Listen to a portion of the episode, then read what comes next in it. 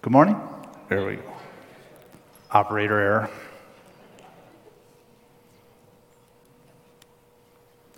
Thank you again, praise and worship team. Thank you again. I know uh, I'm not a musically inclined person, and uh, I think my appreciation for music, I know, is probably not as much as it should be. But thank you again for leading worship. The Holy Spirit speaks to us through music, speaks to us through the Word, speaks to us through our small groups and discussion, prepares our hearts and minds. And once again, as not in a music aficionado, I say thank you again for allowing just this manner of, once again, the Holy Spirit being able to speak to me already this morning. So, once again, welcome, Grace Chapel. Good morning. My name is Jason Cavra. I'm an elder here at Grace, and I'll be giving your message today.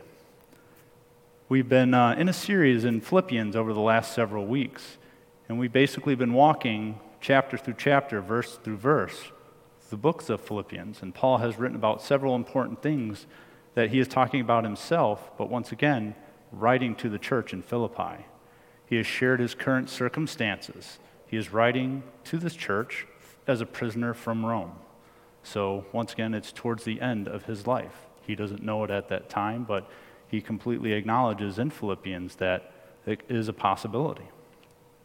He has provided exhortations, encouragements, and appeals to stand firm amid persecution, to be united as the church in humility, to remember the example of Christ, to be a light in the dark world. Also, he is writing that he will be sending his companions to the church at Philippi, both Timothy and Epaphroditus. Timothy, who Paul identifies as as close as what can be considered a son to him, who genuinely cares for the believer's welfare and has proved himself in preaching the true gospel. And Epaphroditus, who has recovered from a great sickness as he has risked his life for the work of the gospel, who longs to return to his church and continue the work for Jesus Christ. We will be continuing in Philippians chapter 3 this morning. So, to start out, I want to introduce you to a, uh, a veteran. His name is Lieutenant Colonel William Harris. He was a United States Marine involved in combat in both World War II and the Korean War. This was a man devoted to his duty and his country, and I just wanted to tell you about a few of his life experiences. He was extremely smart, he had a photographic memory he could speak five different languages proficiently. He graduated from the United States Academy in 1939. Yes, he was a Marine, and as Marines will tell you today, they don't like the fact that they are still under the Department of Navy. The United States entered World War II. He was captured by the Japanese in the Battle of Corregidor in the Philippines in 1942. So it was only about six months after the war started that he became a prisoner of war. He escaped the Japanese army by swimming across Manila Bay for eight and a half hours and joined up with Filipino guerrillas resisting the Japanese occupation. So he was a fighter. After a year or so, uh, he tried to attempt to non-occupied China. That wasn't, uh, he wasn't successful in that. Still working with the guerrillas, he was recaptured by the Japanese in 1943 and taken to Ofuna, a Japanese prisoner of war camp. He experienced malnutrition, starvation, torture, was almost beaten to death on at least one occasion. He was a prisoner of war in the same camp as Louis Zamperini. And if that name sounds vaguely familiar, there's an account of uh, Louis Zamperini in the book called Unbroken, or the movie Unbroken. And one of the characters portrayed in this film in the POW camp is Colonel Harris. So he was in POW camps for several years. Eventually, when the United States uh, won the war and he was released, he was once again on the USS Missouri during the Japanese surrender to General MacArthur. So he was at some very prominent uh, occasions uh, during this time period. After World War II, he stayed in Marines. He got married and he had two daughters. And about five years after World War II, the Korean War started. And once again, he continued to serve his country, and he was a commanding officer of a Marine unit in Korea. In one of the citations for his acts, It says Harris gathered his men under murderous fire and organized an attack straight at the Chinese position. Although taking heavy casualties, his battalion was able to hold the Chinese off long enough for the Marine Corps convoy to escape. This was during the retreat that was happening to the South Korean and American forces in the beginning of that war. The last time he was seen alive by anyone in his unit, he was walking with two rifles towards enemy positions. Never seen again. What are the terms that describe this man and his actions? Steadfast? Heroic? Legendary? Anyone who serves in the military would want a leader like this man. Would any of us have the caliber of this individual to perform similarly under extreme duress or under these conditions? Now, I don't know anything about this man's religious beliefs, his theology, but his actions are memorialized and looked upon as examples in the Marines. The Marines' motto, Semper Fidelis, or more commonly known as Semper Fi, is always faithful. It symbolizes the lifelong commitment Marines make to their organization and the, military members that they serve. Ultimately, this man gave his all, faithful to his country, his corps, his men, and his mission, and once again, making the final sacrifice. So, as we head into Philippians 3, we know that Paul is experiencing persecution, conflict. One of the core messages as mentioned in earlier sermons in the series is from Philippians 1:21 where Paul writes, "For to me to live is Christ and to die is gain." Paul is mentally wrestling a positive or another positive, determining on the future verdict for his life. And people will look at that and be like, how is it a positive or a positive? One positive from his view is that if he is killed by the Romans, the desire of his heart to be in the presence of Jesus Christ, his Lord and Savior, the one that changed his life on the Damascus Road, is met. He meets his Savior. On the other positive, Paul continues his mission of spreading the gospel, and the fruits of his labor would continue to serve God to wherever he is led. He is willing to give his all and to make the final sacrifice for his mission. Once again, we'll be covering Philippians 3, verses 1 through 16. Uh, we get to one of the core texts of Paul's writing in verses 7 through 9. And that is but whatever gain I had, I counted as loss for the sake of Christ. Indeed, I count everything as loss because of the surpassing worth of knowing Christ Jesus, my Lord. For his sake, I have suffered the loss of all things and count them as rubbish in order that I may gain Christ and be found in him, not having a righteousness of my own that comes from the law, but which comes through faith in Christ, the righteousness from God that depends on faith. Let us pray before we go farther into God's word this morning. Heavenly Father, we thank you again for this time of worship this morning to prepare our hearts, our minds, and our spirits for your truth. We thank you for your sovereign plan of Jesus being crucified, killed, and resurrected that paid for our sin debt. We have affirmation of our salvation based on faith in Jesus Christ as our only Savior and only way to peace. I ask that these words this morning do not reflect my words, but represent the living Word of God, active, engaging, and speaking to all those that hear. I ask the Holy Spirit and believers to challenge us in our walk with Jesus Christ, to convict us of our sin, so that we may be repentant, ask for forgiveness, and to continue our growth in sanctification, to glorify you. We give you all the credit and the mercy and the grace provided to those that profess Jesus Christ as their Savior and seek to obey your commandments. Amen.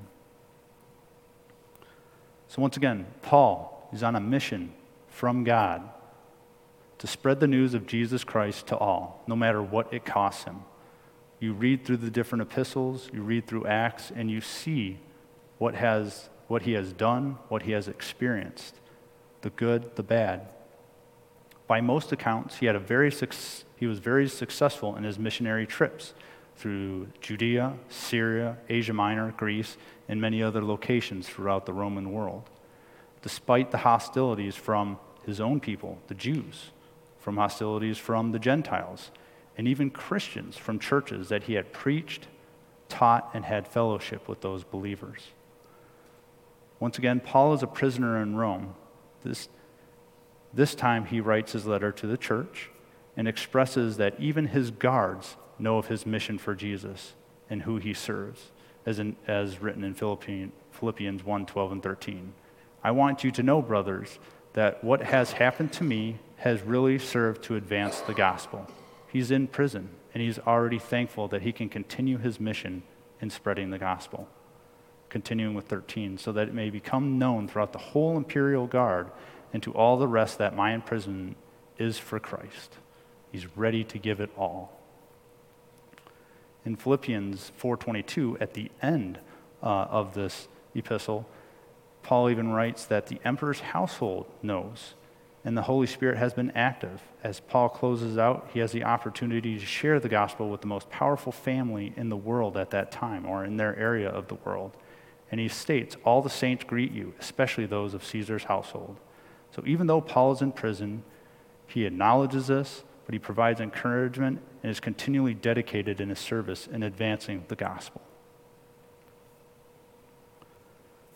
Once again, starting chapter 3, going through verses uh, 1 through 16. Verse 1 is Finally, my brethren, rejoice in the Lord. For me to write the same things to you is not tedious, but to you it is safe. So he begins with a uh, statement of finally. It's not a therefore, a distinct separation from a little bit of the previous writings in the epistle.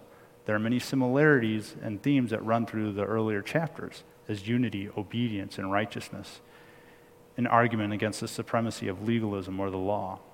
Paul is encouraging his fellow believers, united together as a single family in Jesus Christ, encouraging them to rejoice in the priceless value of personally knowing and experiencing Jesus Christ.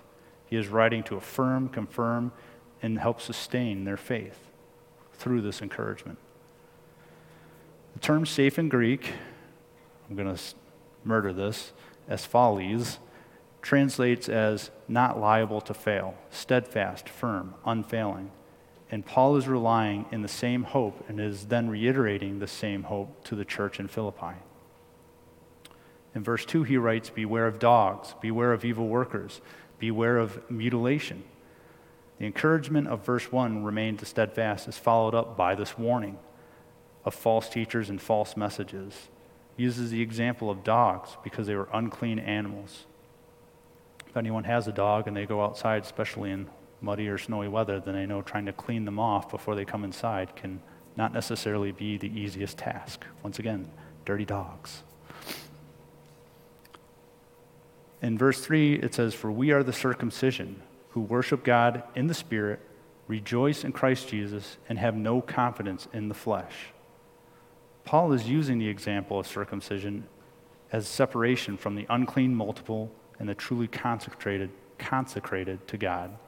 The use of circumcision is not meant a physical circumcision, as stated by the Judaizers. Paul is emphasizing the worship in spirit, a genuine, a genuine relationship with Christ, not an intellectual act or going through the motions.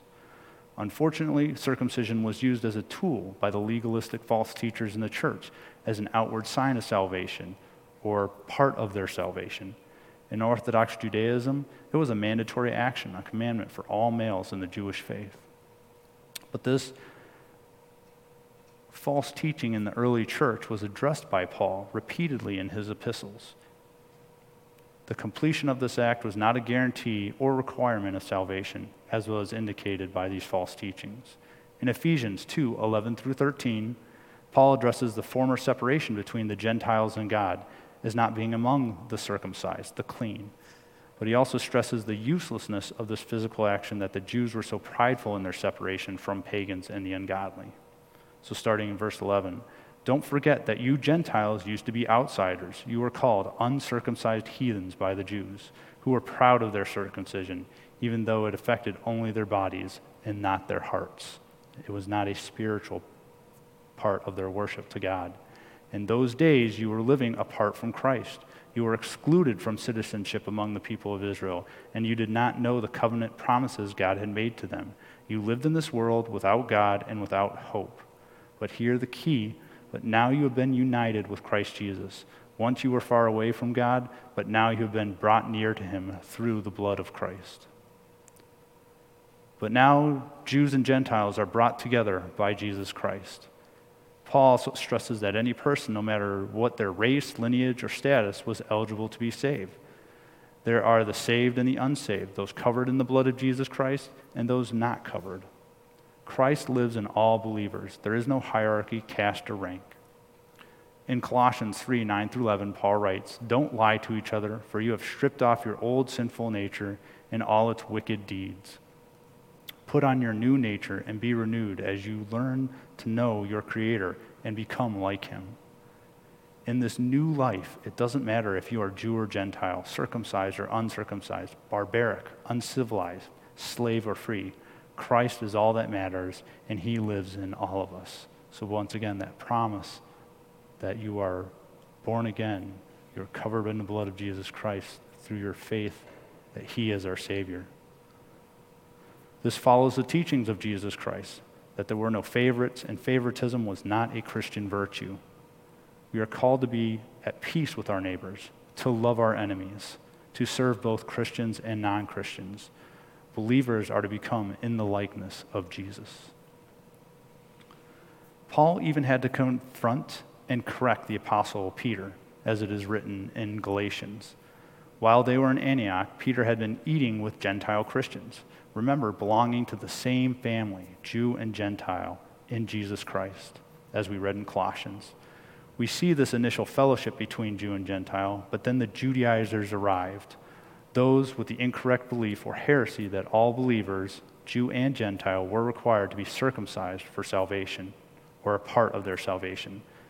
We have the Apostle Peter that we know from Acts who's done miracles, that has stood in front of the Sanhedrin. But yet, here, he was afraid of the criticism of this group. And Peter's timidity and refusal to correct this error even led others astray. It states that even Barnabas, an associate of Paul, was led astray by his hypocrisy.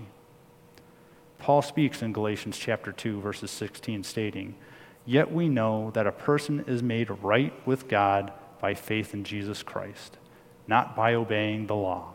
And we have believed in Christ Jesus so that we might be made right with God because of our faith in Christ, not because we have obeyed the law. For no one will ever be made right with God by obeying the law.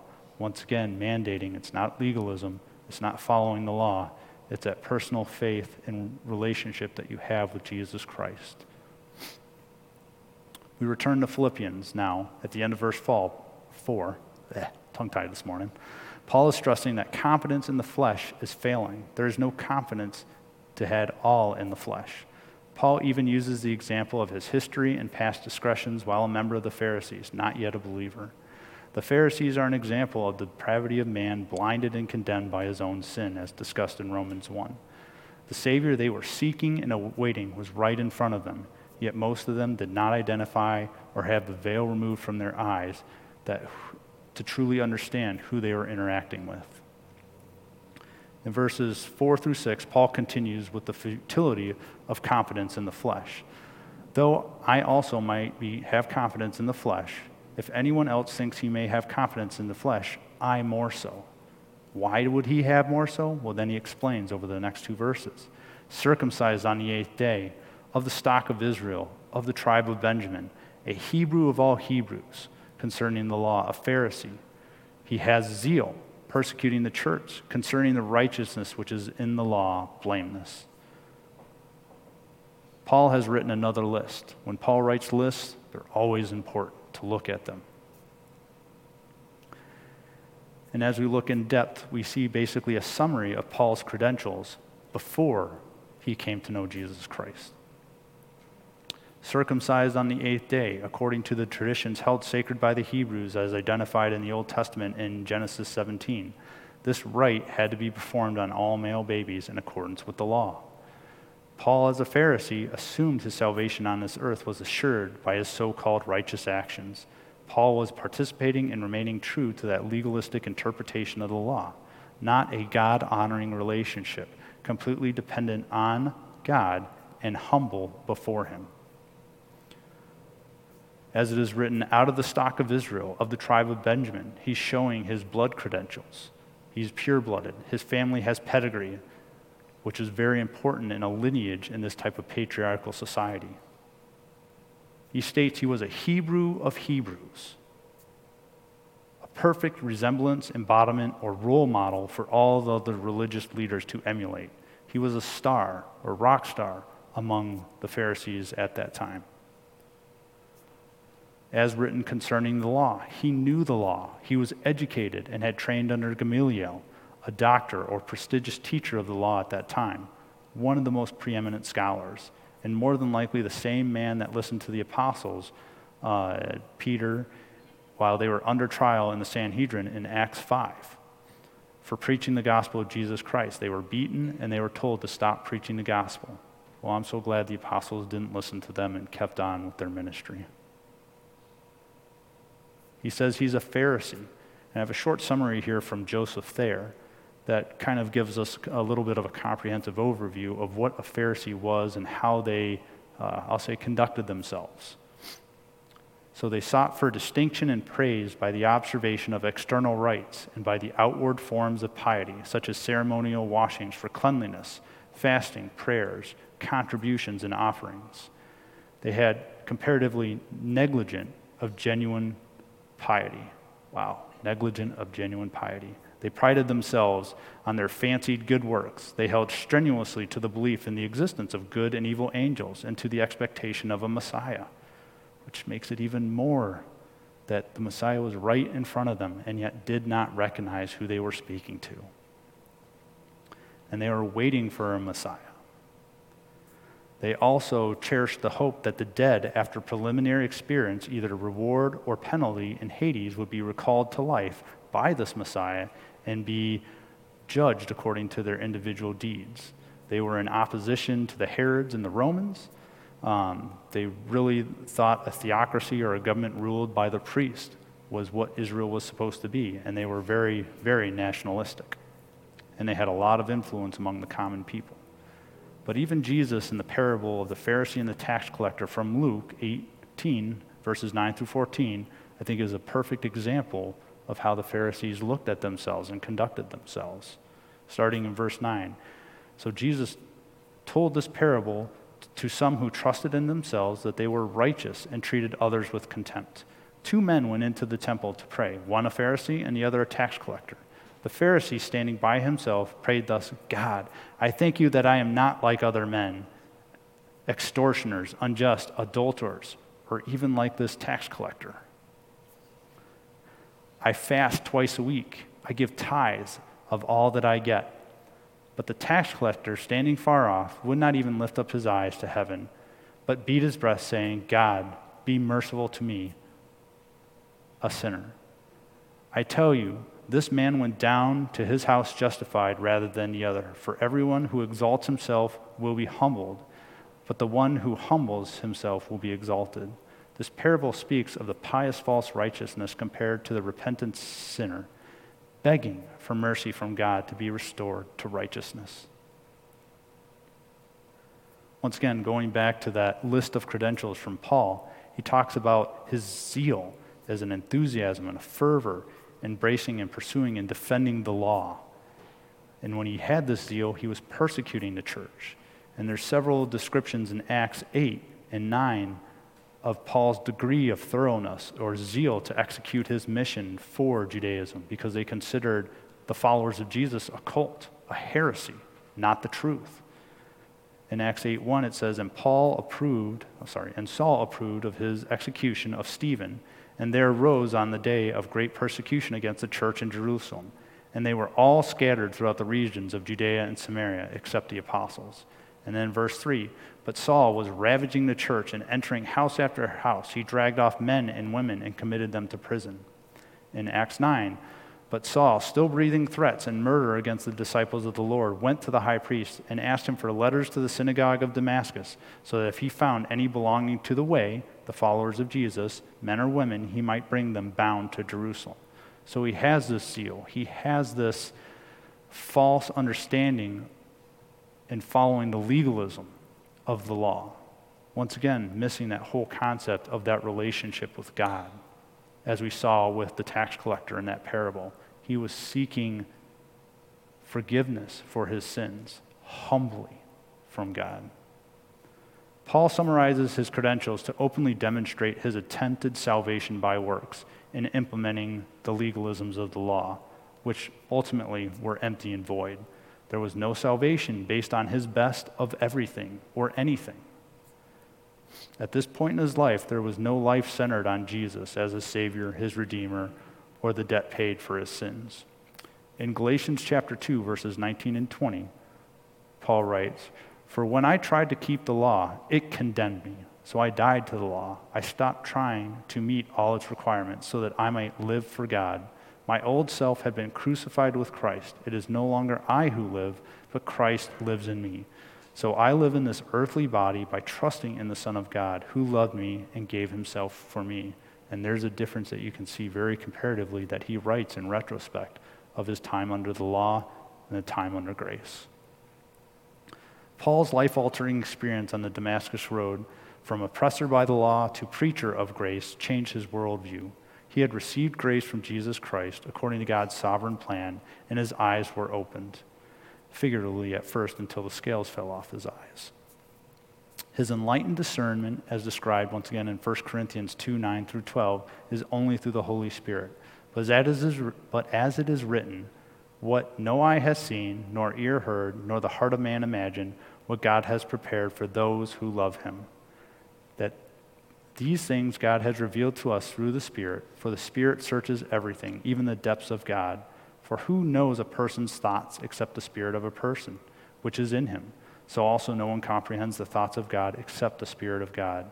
Now we have received not the Spirit of the world, but the Spirit who is from God, that we might understand the things freely given to us by God.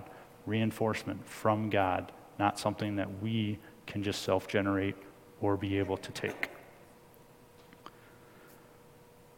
Paul in Corinthians is identifying this revelation. It can only be revealed by the Holy Spirit to believers as we are indwelled by the Holy Spirit.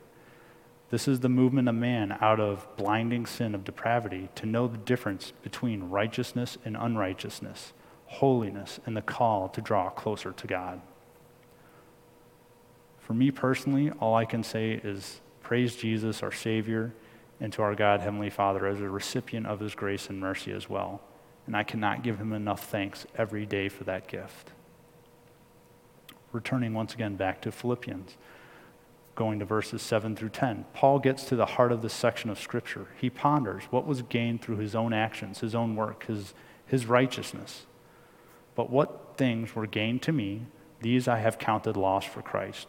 Yet indeed, I also count all things lost for the excellence of the knowledge of Christ Jesus my Lord, for whom I have suffered the loss of all things. I count them as rubbish that I may gain Christ and be found in him, not having my own righteousness, which is from the law but that which is through faith in Christ, the righteousness which is from God by faith, that I may know him and the power of his resurrection and the fellowship of his sufferings, belong, being conformed to his death, if by any means I may attain the resurrection from the dead.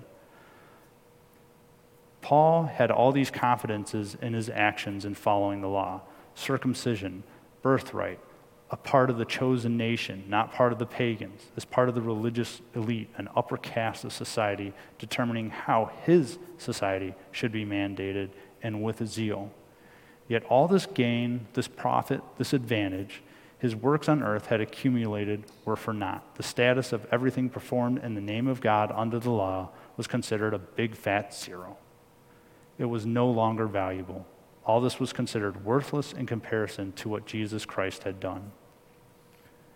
In verse 8, Paul speaks of the excellence of the knowledge of Jesus Christ. This excellence has surpassing worth, superior in every way. The mystery of Jesus Christ had been revealed to Paul. He again reiterates that everything he has given up was considered rubbish, worthless. And in the Greek, it can even imply manure or dung. That's a powerful statement. From a societal standpoint, Paul had it all status, education, bloodline, and power but how humbling to see that it was worthless compared to the gift bestowed to him through Jesus Christ. Now that Paul recognizes the value of knowing Jesus Christ, it is interesting that starting in verse 8 and continuing in verse 9, Paul writes that I may gain Christ and be found in him, not having my own righteousness, which is from the law, but what is through faith in Christ, the righteousness which from God by faith. Most versions of the Bible state that I may gain Christ, but in the King James Version it uses that I may win Christ. Not the exact same word, similar but different, as used in verse 7. Paul is stating he received God's favor and fellowship not through his righteousness, but the righteousness which is from God through faith in Jesus Christ. The righteousness is imputed to the convert, to the believer. This is accredited and attributed only to God. God's righteousness is bestowed to believers through faith. The justification is similarly described in Romans 3 21 through 26. But now the righteousness of God apart from the law is revealed, being witnessed by the law and prophets even the righteousness of God through faith in Jesus Christ to all and on all who believe. There is no difference. For all have sinned and fall short of the glory of God, being justified freely by his grace through the redemption that is Christ Jesus, whom God set forth as a propitiation by his blood through faith to demonstrate his righteousness, because in his forbearance God had passed over the sins that were previously committed to demonstrate that the present time his righteousness, that he might be just and the justifier of the one who has faith in Jesus. Jesus Christ's sacrifice of a brutal, brutal, painful death on the cross was the appeasement. It was the payment for our sins, our sins of unrighteousness, rebellion against God, and his perfect holiness had to be atoned. Jesus Christ's death paid for God's judgment of eternity in hell as believers in Jesus Christ, we were saved from this eternal torment and darkness. For the sins you and I have committed in the past, the present, and the future, our sin debt to God was erased by this act. The blood of Jesus Christ shed on the cross was atonement. This is what Paul is stating on his own account, but it remains the same account for every believer, back then and today. This is the knowledge Paul reflects on as he writes to the believers in Philippi. But he does not end with the death of Jesus Christ, but the encouragement, the hope, the factuality of the resurrection of Jesus Christ. From verse 10, that I may know him and the power of his resurrection and the fellowship of his sufferings, being conformed to his death. Our sin debt was paid, and Paul understands the power of Jesus' resurrection. But the promise of the resurrection to the believers remains unfulfilled, as in the rapture into heaven. Jesus was resurrected, and ensuring the truth preached by him was accurate as voicing the word of God. But believers remain waiting for the fruition of this promise. And Paul explains this a little bit more in depth in 1 Thessalonians chapter 4 in verses 16 and 17. For the Lord himself will descend from heaven with a shout, with the voice of the archangel, and with the trumpet of God, and the dead in Christ will rise first. Then we who are alive and remain will be caught up together with them in the clouds to meet the Lord in the air, and so we shall always be with the Lord. Paul speaks of those that sleep or believers that have already passed, and they will rise first to meet Jesus. Then those believers who are alive will meet Jesus Christ. We do not know when this will occur, but we know it will occur. Once again, this is a surety that the Holy Spirit provides to every believer. Paul also speaks of the fellowship of his sufferings being conformed to his death. Remember, the believers in Philippi are under affliction and persecution. They are sharing in the fellowship, the union in Jesus Christ, but similarly, they are experiencing suffering for their beliefs. They are conformed to the likeness of Jesus Christ, and Paul is encouraging them as he also has been conformed by Jesus Christ. Paul is willing to die for his continued work, for his beliefs and the believers at Philippi must be willing to do the same. This is the all for Christ. This is the theme for this section in chapter 3. Paul is willing to give his all. In verse 11, Paul is highlighting that by any means on this earth, every fiber of his strength, his body, his mind, and his spirit, is dedicated to his mission in serving Jesus Christ and spreading the good news. Whether that be undergoing persecution, trials, or even death, to obey and rise again in perfection with Jesus Christ, our Lord and Savior. That is something that he is looking forward to.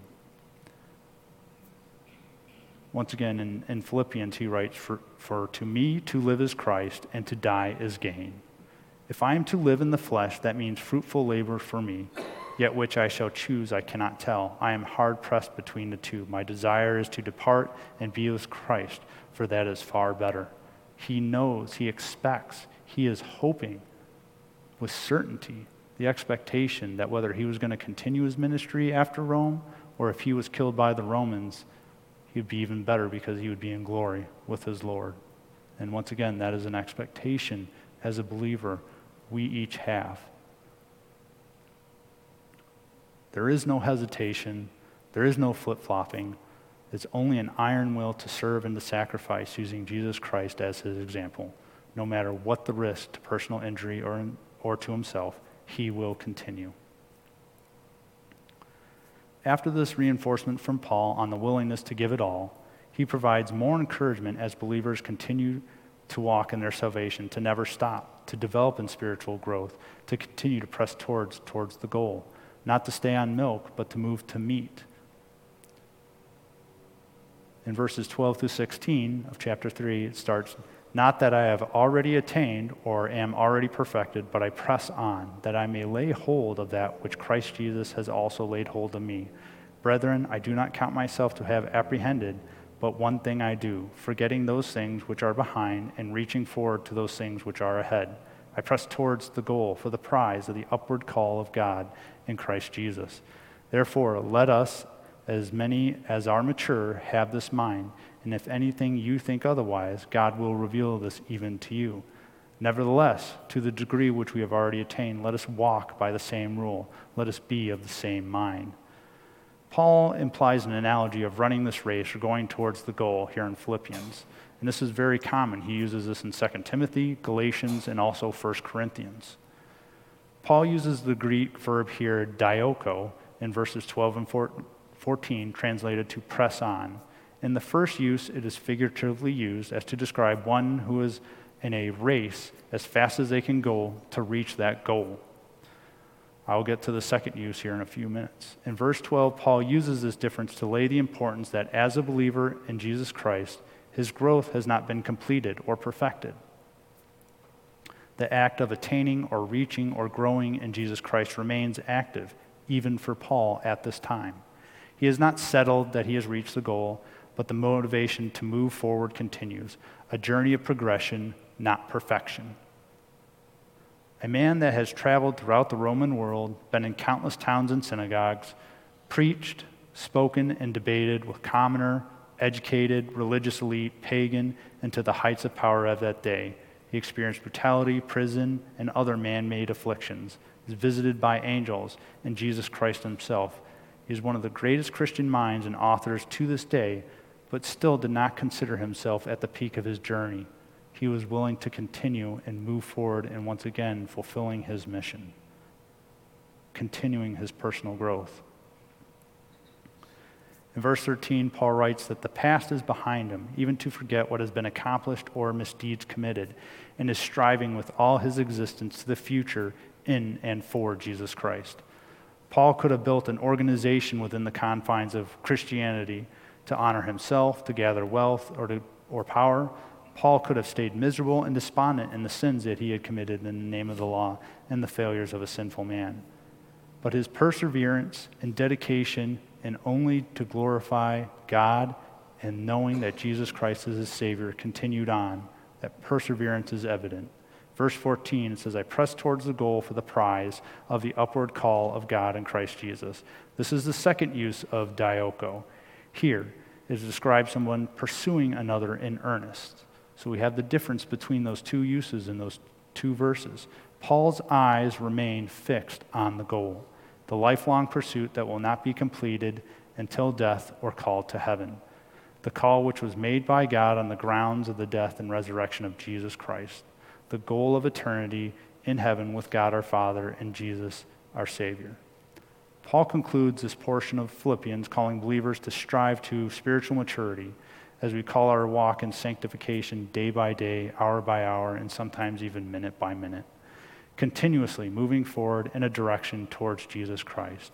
Paul even addresses those that are not of this mind and that God will reveal or discern a close relationship with Jesus Christ to move towards spiritual maturity.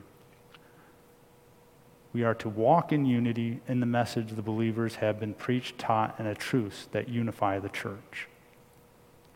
Paul has given us many truths in this section. While a prisoner in Rome, he writes a letter to walk in sanctification. He has challenges, he has continued advancement of the gospel and passing his example of challenges and successes. He wants to continue this on. Even in his current situations, he is still saying to the church in Philippi, it doesn't matter how bad it gets, keep on moving forward, step by step by step.